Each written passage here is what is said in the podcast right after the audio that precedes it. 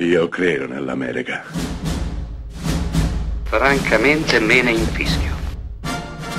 Io sono tuo padre. Anna Nishimasa.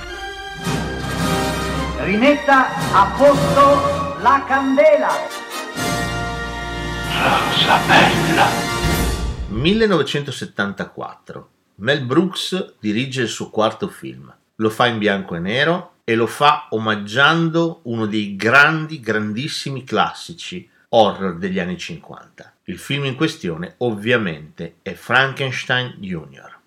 Ora, Frankenstein Jr. è un film celeberrimo, famosissimo, uno di quei film che ha attraversato il tempo e lo spazio e ha divertito generazioni intere.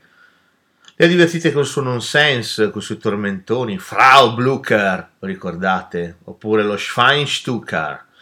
Sono piccoli, piccolissimi, eh, frammenti di film che ti restano conficcati nella mente.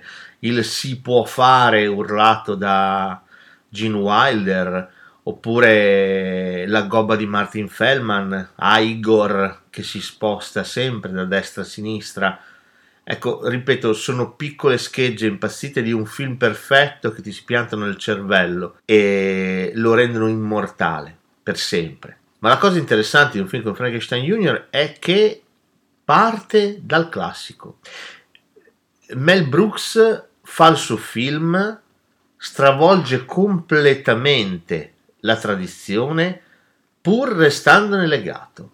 Frankenstein Jr. comunque è l'adattamento della storia di Mary Shelley, né più né meno. La creatura che viene riportata in vita dal dottor Frankenstein o Frankenstein se preferite. Questo non cambia perché Mel Brooks decide di restare comunque fedele alla tradizione, di non tradirla, mai. E questa è la grande forza del film.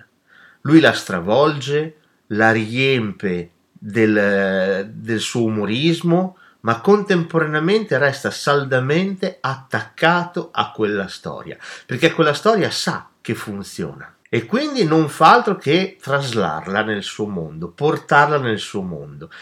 Beh, insomma, Frankenstein Jr. è un film che attraversa e continuerà ad attraversare il tempo, lo spazio e si tramanderà di bocca in bocca, di occhio in occhio, anche alle prossime generazioni. Questo fanno i veri capolavori.